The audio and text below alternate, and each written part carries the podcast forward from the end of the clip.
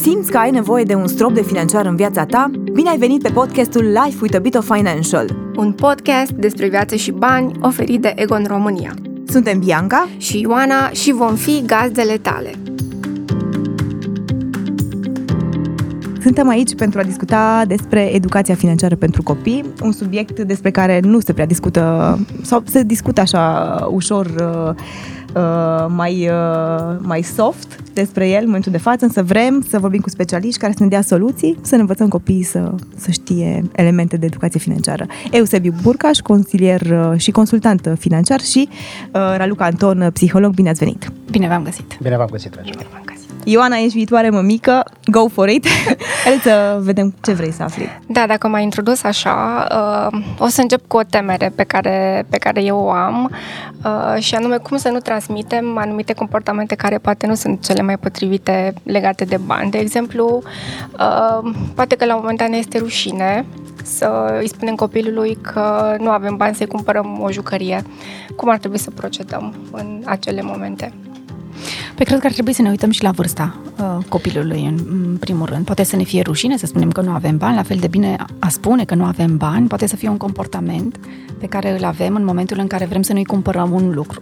Și asta este când vorbim despre educație financiară, dacă să, ar fi să încep cu începutul, când vorbim de educație financiară, uh, maxima educație financiară pe care o vedem este nu avem bani să cumpărăm asta. Adică conceptul de educație financiară nu este încă foarte bine stabilit în Definit. rândul uh, părinților.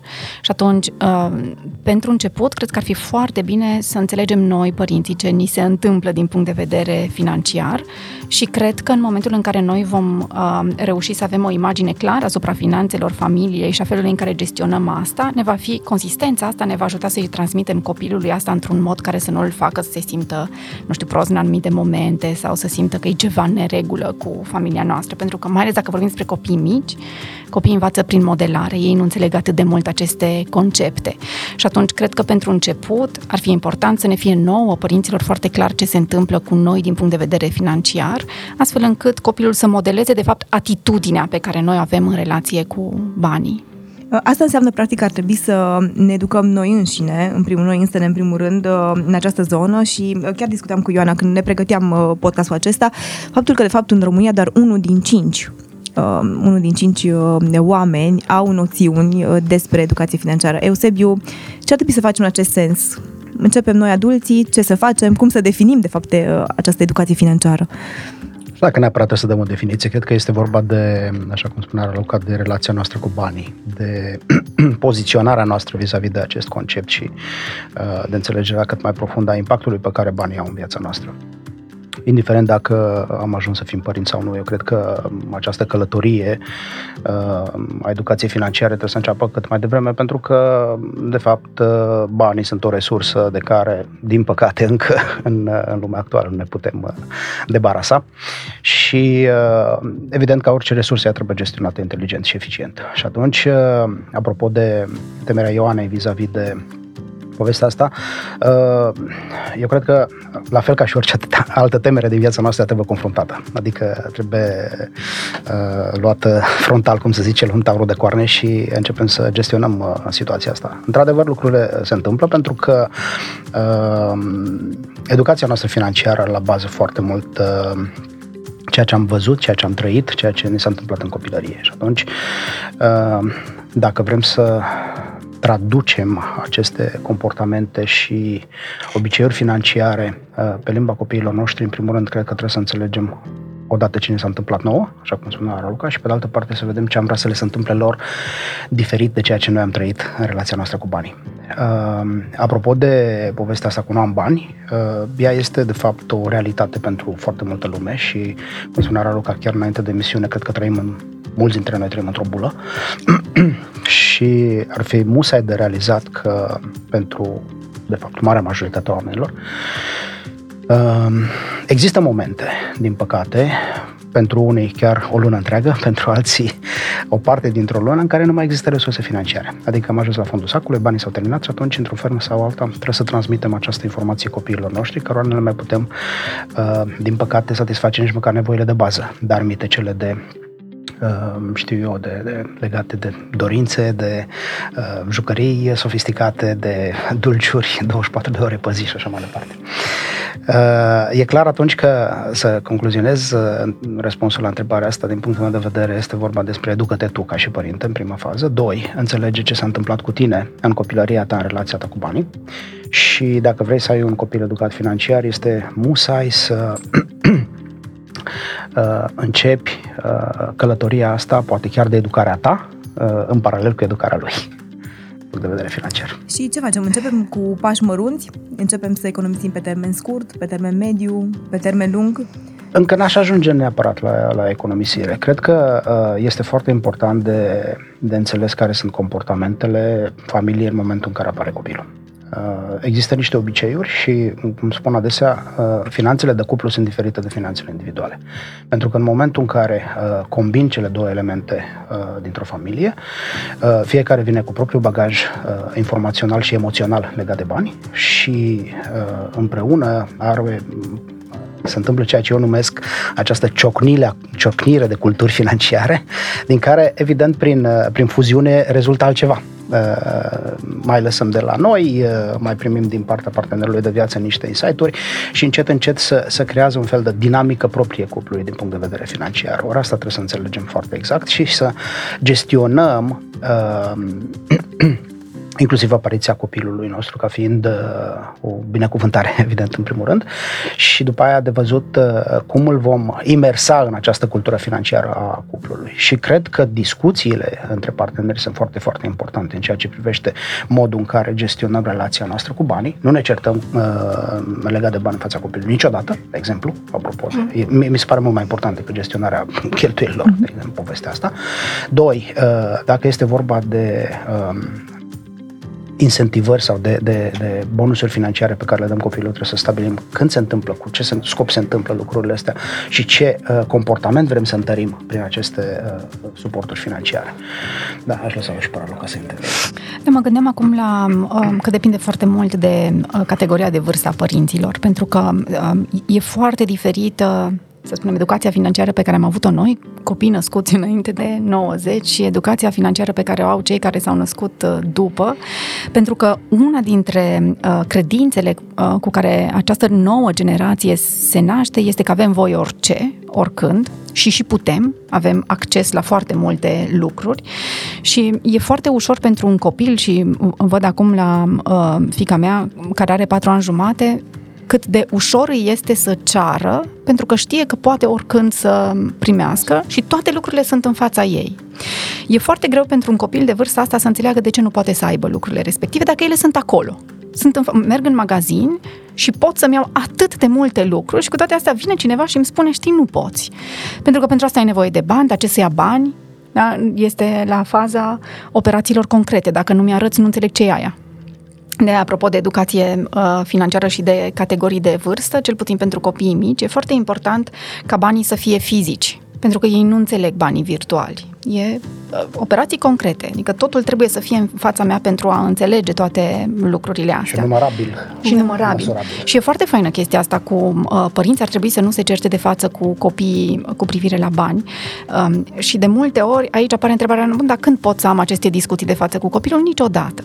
Pentru că copilul la vârste mici nu înțelege despre ce este discuția, dar înțelege mimică facială, înțelege postura corpului, înțelege Emoția. tonul vocii, simte tensiune, simte de că fapt. este ceva mm. în neregulă. Și copilul, noi cu toții funcționăm pe bază de regularități. Dacă eu constant văd asociat un anumit comportament și o anumită atitudine cu un cuvânt pe care îl aud repetitiv, atunci, practic, ce fac este că se produce condiționare clasică, exact ca în povestea lui Pavlov. Deci cu banii e o problemă provoacă Atât. neplăceri, scandal, da. durere, da, plânsete, da. urlete la mine în familie. Da, și apoi pe mecanismele de apărare a fiecărui copil, el fie se retrage din povestea asta cu educația financiară, noi eu nu știu, nu mă pricep, nu înțeleg ce se întâmplă, fie devine mult mai agresiv în zona respectivă și supracompensează. Și atunci banul este ceva ce trebuie să, îl, ce trebuie să fac tot timpul, trebuie să am tot timpul asta, pentru că n-am avut o bună bucată de vreme. Cu toții funcționăm la fel în orice comportament și în orice poveste din viața noastră. Fie subcompensăm, fie supracompensăm atunci când avem o dificultate în relație cu ceva. M-aș uita poate un pic mai mult pe categorii de vârstă. Haideți să încercăm așa. Cam la ce vârstă poți să introduci? De fapt, uh, dacă stau să mă gândesc la uh, pitica mea, 2 ani și 7 luni, cred că de pe la 2 ani când mergeam cu ea cu tricicleta până la magazin, cumva încercam să-i explic. Și exact cum ai zis și tu, foloseam uh, câteodată și cardul, ceea ce trebuie schimbat, dar încercam să explic, nu știu, ciocolățica aceasta costă atât sau nu putem intra în magazin sau putem merge, dar nu putem pleca cu un produs până nu-l plătim. Când este ok și mai ales cum să le explicăm copiilor uh, despre bani, despre cumpărare, despre faptul că dețin. Doi ani po- poate să fie o vârstă potrivită la care să încep cu tot ce înseamnă educație financiară. Iar apoi trebuie să ținem cont de capacitățile copilului și de stadiile de dezvoltare. Pentru început e important să fie banii fizici. Acum că sunt bani, bani sau că sunt uh, din hârtie, acum chiar putem să găsim din hârtie. Um, e important să învețe categorii, de exemplu. Putem inclusiv să ne folosim de asta în joacă și să așeze 5 lei peste 5 lei, 10 lei peste 10 lei și deja este o experiență pe care copilul o are din perspectiva asta.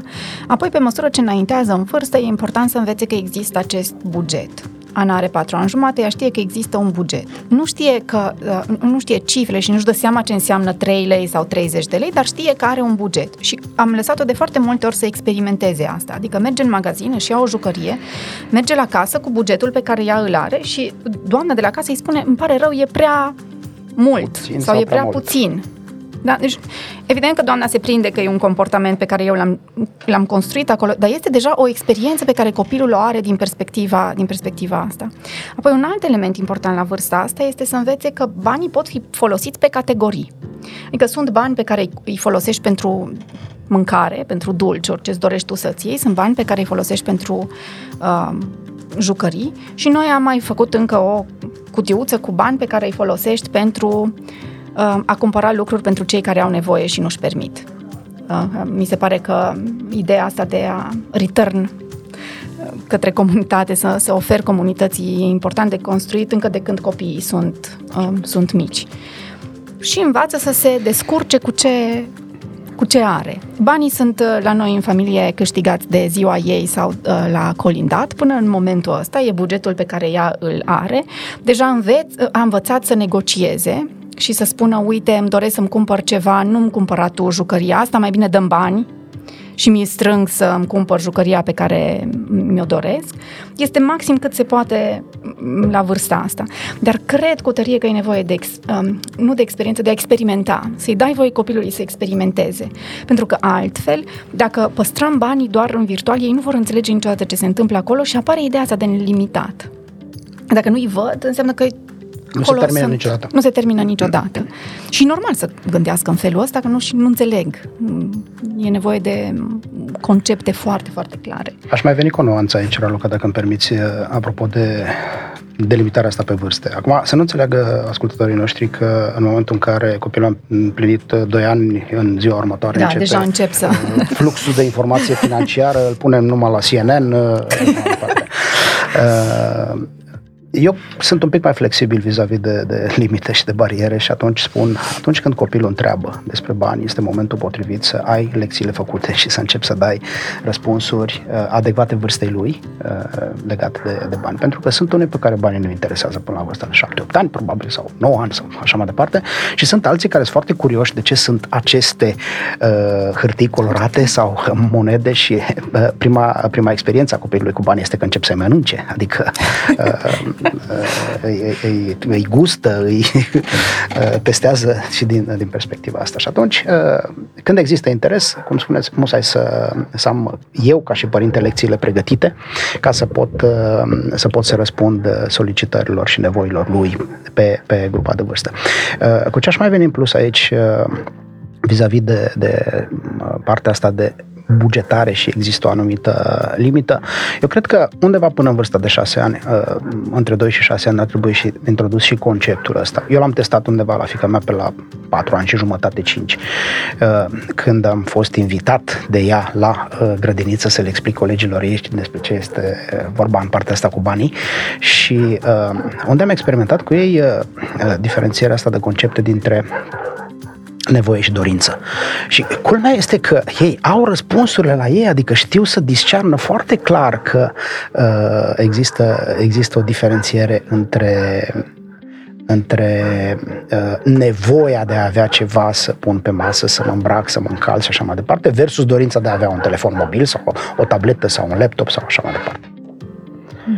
Mă gândeam acum, apropo de asta, mi-a, mi-a venit în minte faptul că foarte faină perspectiva asta cu copilul care vine să întrebe, pentru că mi-am dat seama că, de fapt, eu am început aceste discuții cu Ana pentru că eu aveam nevoie să încep aceste discuții.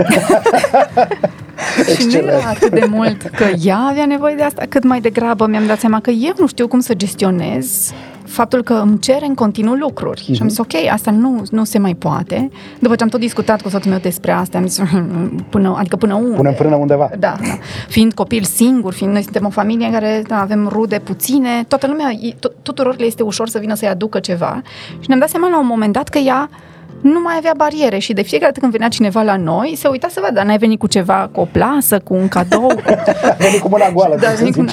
Și de fapt a fost nevoia mea să încep această, această discuție cu ea, nu neapărat că a venit ea, ea către mine. Și mi se pare foarte faină chestia asta cu uh, a face diferența între nevoie și uh, dorință. Cu certitudine e făcută natural de către ea pentru că ea întreabă de asta am nevoie sau îmi cumpăr pentru că îmi place. Uh-huh. Oh cred că, da, cumva natural a făcut uh, distinția asta în minte. Uh, dacă suntem în zona asta, uh, eu și soțul meu avem de ceva vreme anumite conturi, să le spunem de economie și punem acolo bani pentru casă, pentru mers în concedii și acum urmează și pentru bebeluș. E o idee bună ca și pe copil să-l învățăm să facă lucrul ăsta? Evident, că... da Evident, da. Eu uh, nu am nicio rezervă în a recomanda asta tuturor părinților. Uh, eu am sistemul cu trei pușculițe, încerc să fac lucrurile cât mai simple. Uh, cred că una e insuficientă, pentru că bulversăm copilul, nu știe de ce adună bani acolo. Și atunci uh, am această direcție, cum spunea și Raluca, de a împărți lucrurile încă din capul locului atunci când există niște venituri, că or fi banii de ziua ei sau de colindat sau uh, a mea a început să, să aibă niște tascuri pentru care este plătită și așteaptă uh, fiecare zi de sâmbătă să-și primească salariu. Ce vârstă are? Uh, șapte ani și jumătate. Super. Da, facem asta cam de pe la mm, șase ani uh-huh. și e deja obișnuită cu faptul că rezultatele vin în urma unui efort Adică banii sunt efectul a ceva. Pentru că altfel uh, ei sunt în, în halucinația asta să spun că banii vin din perete, uh, du-te la bancomat și scoate bani dacă nu mai sunt. Și atunci uh, a fost nevoie să, să uh, înțeleagă care este fluxul banilor, că noi muncim pentru bani, că depunem efort pentru asta și așa mai departe. Bun, uh, mă întorc la, la partea de buget. Cele trei pușculițe sunt în ordine următoarele. 10% pentru donații, pentru că au și uh, sume concrete pe care trebuie să le pun acolo din banii pe care îi încasează în fiecare săptămână. Undeva cam 30% pentru uh, dorințele ei, pentru uh, lucruri uh, legate de, cum am spus, uh, nu neapărat nevoi de zi cu zi, vrea să-și cumpere, știu eu, ceva jucării, elo elo sunt la mod acum și e musai să umplem casa cu ele. Și uh, diferența de până la 100%, adică vreo 60% pentru uh, dezvoltare, adică am făcut acest fond de creștere a ei din care își cumpără cărți, din care se duce la uh, ore de pian, adică e foarte important să înțeleagă că uh, inclusiv uh, obiectivele mari au nevoie de resurse financiare și musai să fie susținute în, în felul ăsta. I-am spus din capul locului că ea nu are nevoie de un buget de supraviețuire, nu are nevoie să plătească masa, nu are nevoie să plătească transportul, sănătate și toate celelalte, pentru că ele uh, sunt asigurate de către noi. Dar că noi, în bugetul nostru, avem și această componentă pe care uh, eu arătăm, în principiu, cam care sunt procentele acolo vis-a-vis de, de această parte de... Mi se pare foarte, foarte interesant. Și ce fel de task-uri ar putea să facă un copil de 5, 6, 7, 10 ani ca să primească bani? Adică cu ce fel de munci corelăm salariul, Mai, ca să zic uh, așa? Acum, depinde foarte mult ce vrei să construiești, ce vrei să sădești. Uh, noi am uh, decis că este important ca ea să-și adune patul în fiecare dimineață, să-și adune jucăriile în fiecare seară. O ajută pe mama ei la curățenie o dată pe săptămână.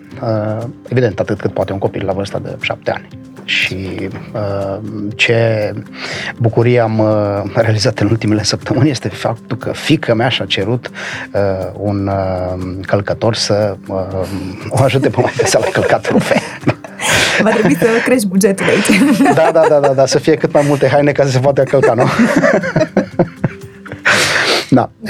Evident că depind dintr-o parte în alta. Aș aduce un avertisment din capul locului vis-a-vis de subiectul ăsta. Am întâlnit părinți care plătesc copiii pentru note, ceea ce personal mie nu mi se pare că e un lucru uh, sănătos.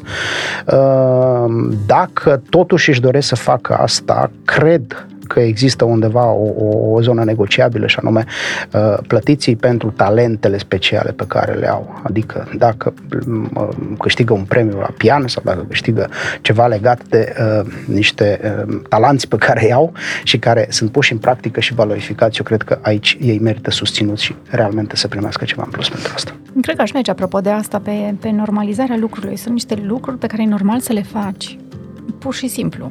Nu trebuie neapărat să fii recompensat într-un anumit fel pentru asta. E natural să mergi la școală, e natural să înveți. Acum, desigur, aici zis discuții de, despre presiune legată de, de școală și atunci nici eu n-aș merge pe ideea de a recompensa financiar uh, notele.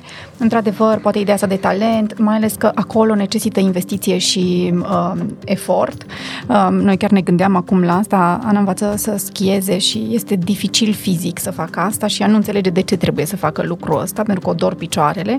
Și chiar și noi ne gândeam că, ok, e un efort susținut pe care în mod natural ea nu l-ar face, cum ar fi să-l recompensăm într-un fel. Am ales să nu-l recompensăm financiar, ci l-am recompensat prin tot felul de alte, nu știu, jucării pe care ea și le-a uh, dorit. Dar, de fapt, noi ce facem aici este că recompensăm efortul. Și e important să numim asta. Adică nu te recompensezi pentru că nu știu, ai mers la schi și așa mi-am dorit eu, ci te recompensezi pentru că știu că ți-a fost greu și îmi dau seama că ai nevoie de ceva să te ajute să mergi și mâine și să mergi și poi mâine să faci asta. Și la fel este în legătură cu orice sport sau cu orice talent, dacă vrei să investești în el, e foarte frumos că-l avem, dar necesită efort.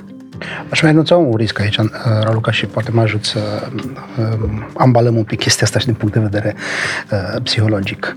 Uh, te iubesc egal bani.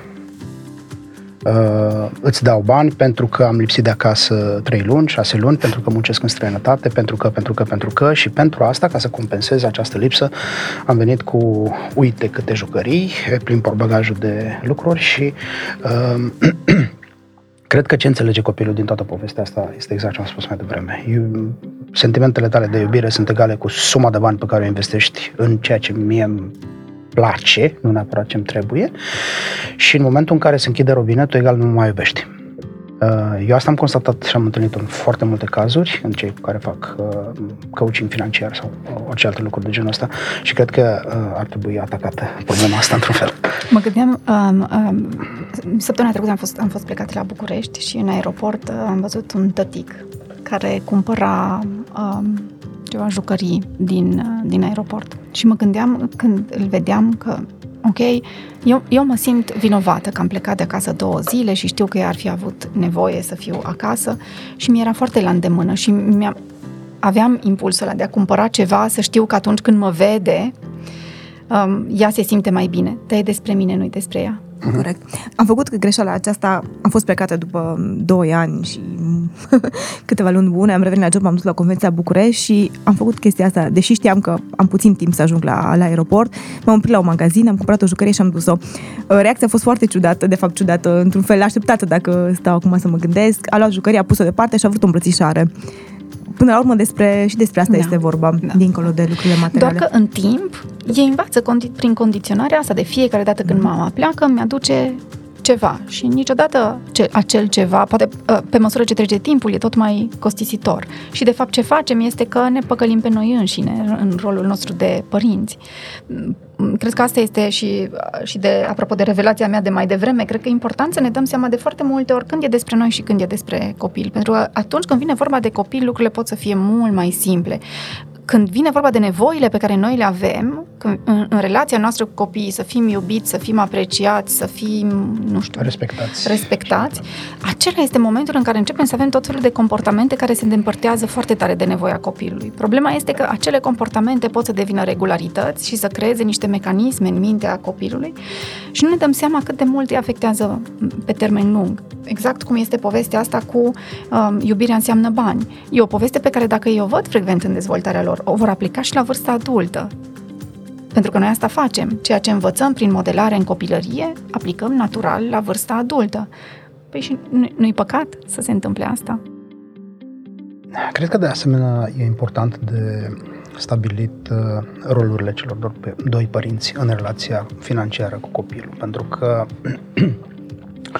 nimic nu cred că e mai uh, grav pentru un copil decât să înțeleagă că resursa financiară este apanajul uneia dintre părinți.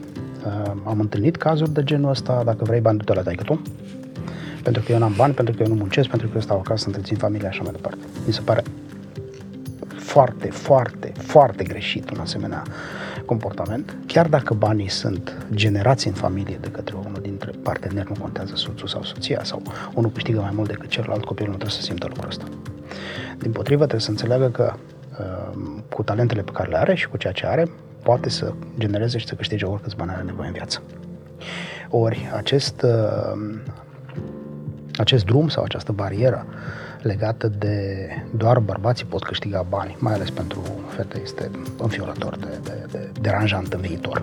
Dar cumva, le, le, cumva acum întâlnim consecințele unui astfel de comportament uh, în statistici. Vedem că, de fapt, uh, femeile se luptă uh, pentru egalitate, nu știu, la plată, pur și simplu vor salarii egale cu ceilalți foarte mult în străinătate. Este astfel de topuri și văd, nu știu, diferența este de atât, un anumit procent între salariile lor. Și acum e interesant, după cum pui problema, că, de fapt, noi le programăm de mici, da. dacă asta văd în familie, să nu valorifice ceea ce știu, ceea ce pot face, ceea ce sunt. Raluca, cum vezi? Ce ar trebui să facem noi de la... Pe diferențele de gen. Mă exact. acum, apropo de chestia asta, de o replică pe care taică mi-a avea uh, tot timpul pe parcursul dezvoltării mele, este că uh, tu poți orice. Doar trebuie să vrei și să nu te dai bătută. Și apropo de tot ce înseamnă viața profesională, tot ce înseamnă și nu, nu numai, dar cred că s-a transferat și în zona asta uh, financiară. Uh, cred că vine foarte mult din mesajele pe care noi le auzim de la oamenii cu care noi, uh, noi creștem. Și e un mesaj care e atât de bine rădăcinat și îmi vine atât de natural să spun ok, nu știu cum se face chestia asta, dar eu sigur mă descurc cumva mesaj pe care îl transpun și în zonă financiară și în zonă... Și mie îmi vine foarte natural. Colegele mele tot timpul spun când, nu știu, stabilim un training sau ce știu ce facem, tot timpul spun că, ok, trebuie să vină Raluca să discutăm despre chestia asta, pentru că mie mi-a fost de mic, natural, am văzut la, familie, la părinții mei făcând, făcând asta um, împărțirea bugetului, lucrurile de care avem um, nevoie.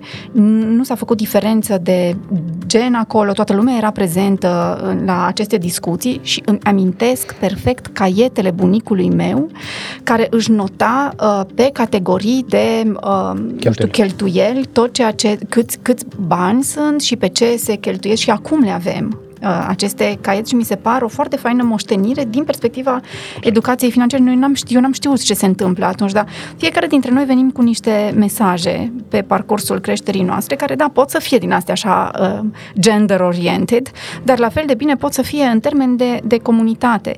Uh, tot pomenind de uh, bunicul meu, pentru el era foarte importantă masa de duminică, pentru că atunci se făcea recenzia săptămânii și planurile pentru săptămâna viitoare, care erau inclusiv financiare. Absolut. Că ce mai facem, în ce mai investim, ce mai cumpărăm, ce trebuie să schimbăm. Mi-amintesc perfect momentul în care au hotărât să cumpere o nouă mașină și eu am fost prezentă la acea discuție, deși eram copil era o chestie foarte importantă pentru mine că sunt acolo și atât de minoră pentru ei. Ce i-au costat? Să mă țină prezent în discuția lor. Sunt ferm convinsă că au avut multe alte discuții pe lângă. Certurile nu erau la masa da, de duminică. Nu. dar, dar cumva ca, ca mesaj care se transmite din generație în generație cu privire la bani și cu privire la faptul că fiecare dintre noi avem un rol în familia asta care este la fel de important. Și fiecare dintre noi putem contribui la bunăstarea familiei.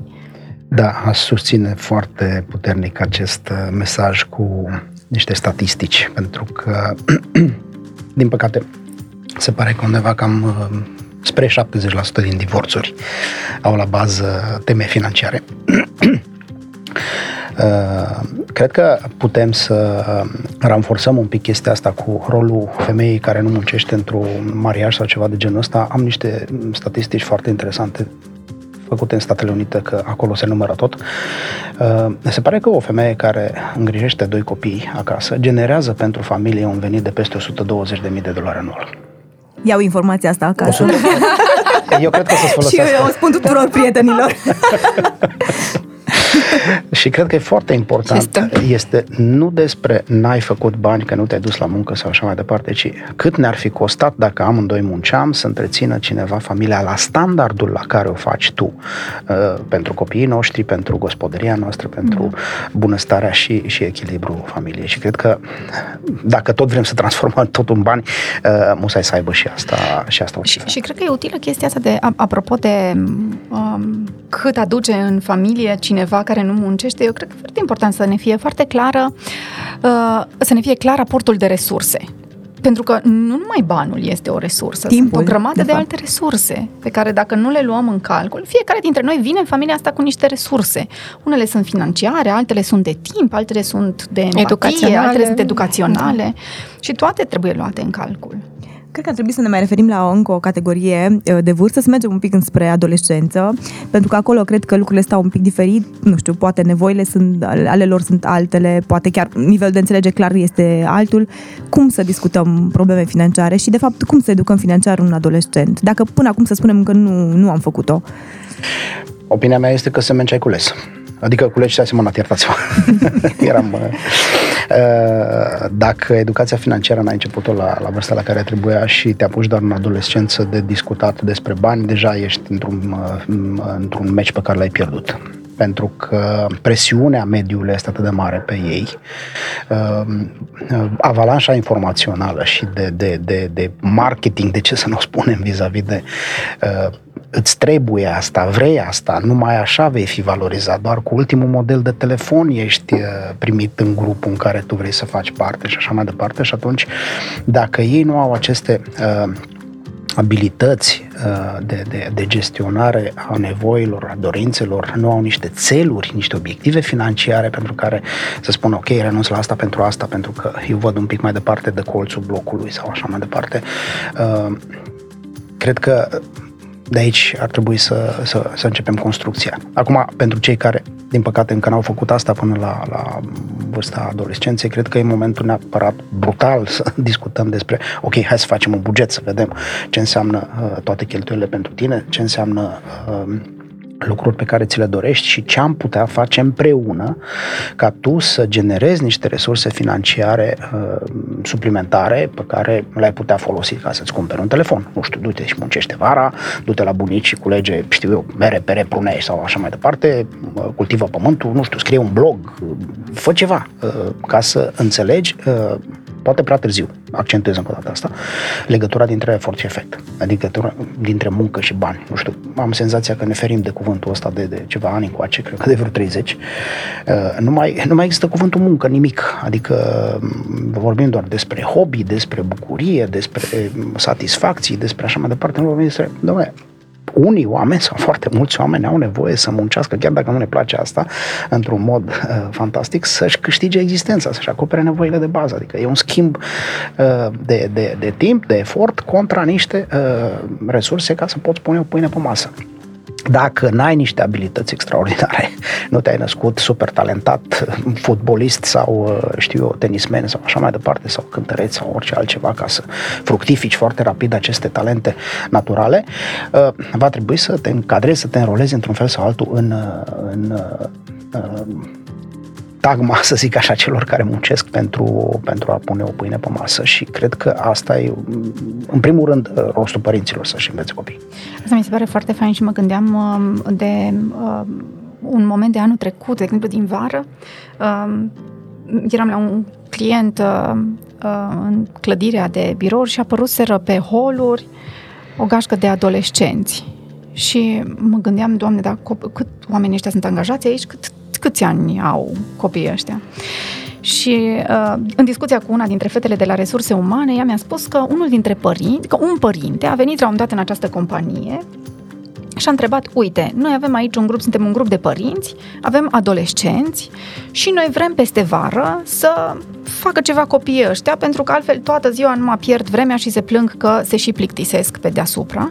Și dacă nu există posibilitatea să îi aducem aici și să învățați. Da? Era foarte faină ideea asta de, pe care apoi compania a preluat-o uh, și în departamentul de resurse umane au dezvoltat uh, zona asta de uh, uh, voluntariat, unde peste vară e și ușor pentru că este o companie de gaming și atunci uh, e... Testau, Aveau practic. subiectul Testau și uh, au văzut de fapt ce este în spatele unui joc, pentru că ei aveau impresia că te duci și lucrezi într-o companie de gaming și toată ziua se joacă și nu este deloc vorba despre, despre asta și au stat acolo timp de o lună, îi rulau, timp de o lună mergeau și lucrau în fiecare zi acolo șase ore, erau adolescenți între 15 și 18 ani.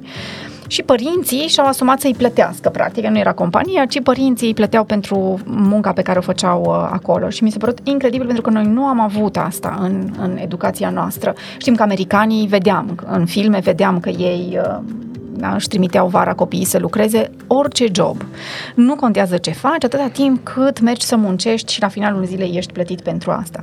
Iar apoi, apoi de, de uh, prima parte a ceea ce spuneai, Eusebiu, despre că adolescența este deja o, o, e uh, trenul pierdut cumva. Într-adevăr, poate să fie foarte dificil pentru părinți să înceapă atunci uh, discuția și m-aș uita aici la faptul că de multe ori avem în fața noastră un o imagine a unui adult, pentru că este un adolescent care arată deja ca un adult, dar uh, părintele trebuie să-și amintească tot timpul că în interiorul acestui corp este un adolescent care nu are încă creierul finalizat, pentru că creierul termină de dezvoltat pe la 21-22 de ani, este în proces și problema cea mai mare a adolescenților este că ei nu au prospecție pe termen lung.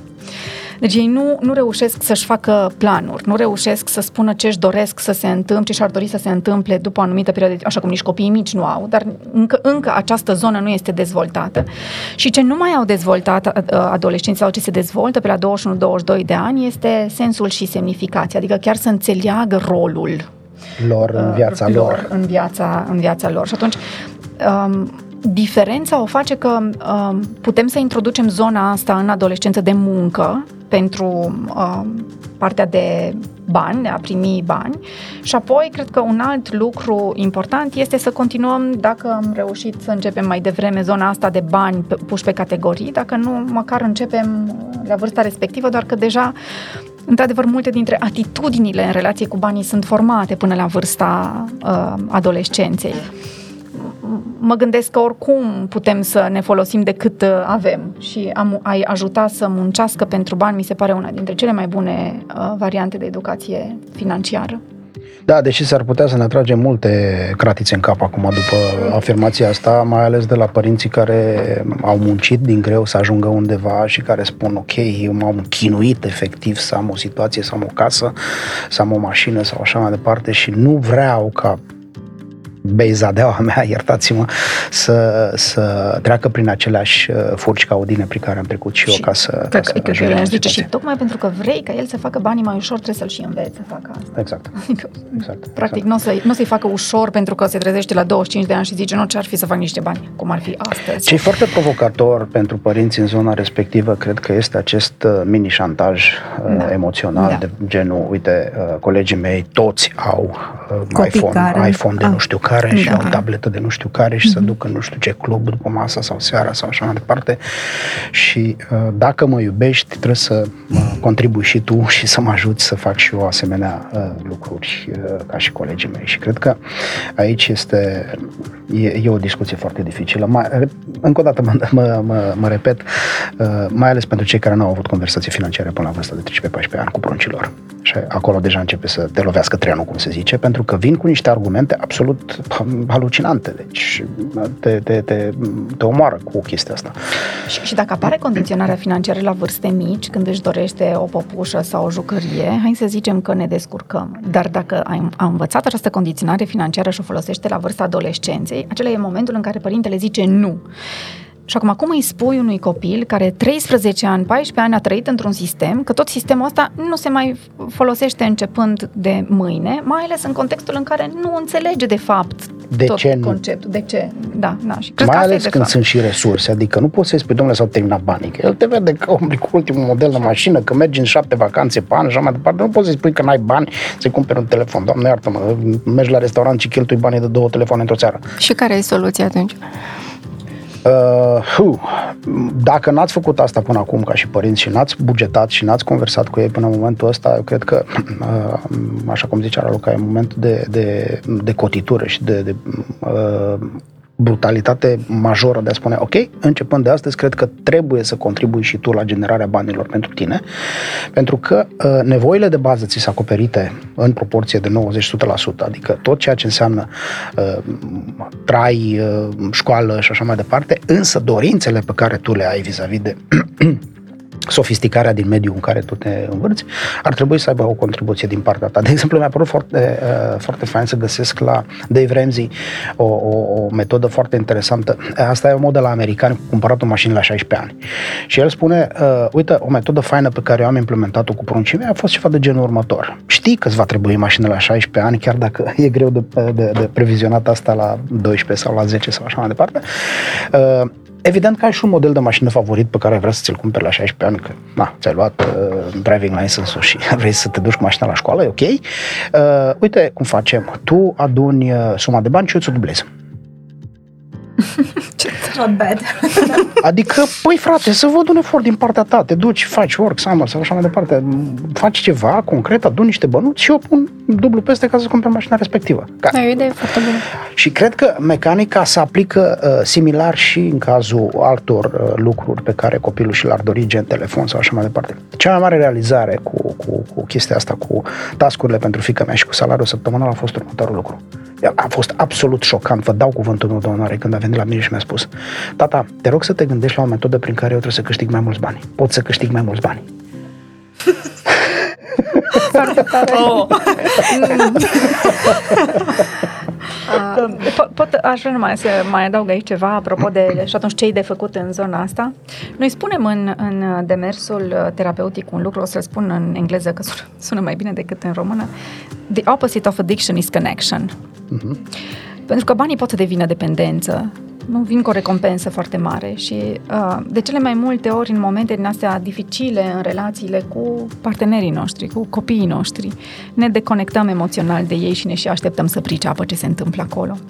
Ori dependența ce înseamnă? Înseamnă condiționare, înseamnă faptul că ani de zile s-a repetat un anumit mecanism. Ca noi să nu mai avem această dependență, e important să ne apropiem de ei și nu să ne îndepărtăm. Pentru că de cele mai multe ori um, rupturile astea emoționale nu fac decât să, adânc- să adâncească dependența și nu-i ajută deloc să înțeleagă ce se întâmplă acolo. Și apropo de asta, și e un mesaj pe care noi oricum de ani de zile îl tot, uh, în domeniul psihologiei îl tot uh, subliniem, prin conectare și prezență în relație cu copiii noștri putem să rezolvăm foarte, foarte multe lucruri, inclusiv tot ce înseamnă zona asta financiară și tot ce înseamnă problemele care pot să apară de-a lungul timpului. Eu aș vrea să fac o recomandare. Mie îmi plac foarte mult cărțile și nu mă las de fiecare La dată fix. să... să... Tocmai asta vreau să întreb și eu, dacă aveți ceva recomandări.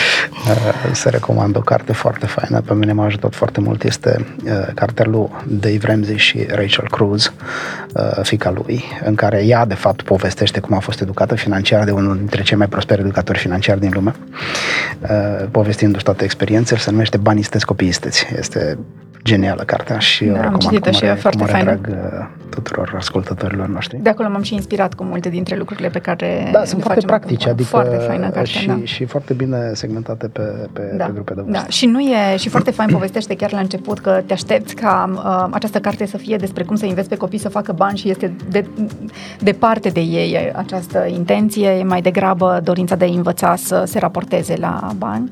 Dacă ar fi să mă gândesc eu la o carte, ar fi uh, cărțile lui Daniel J. Siegel.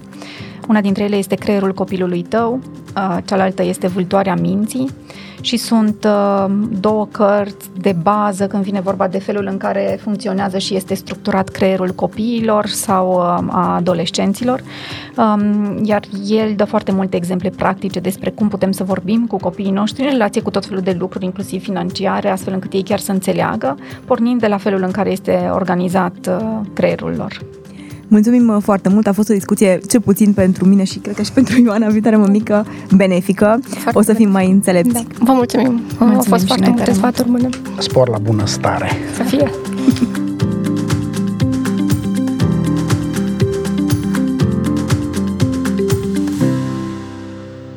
Life with a bit of financial, un podcast oferit de Egon România.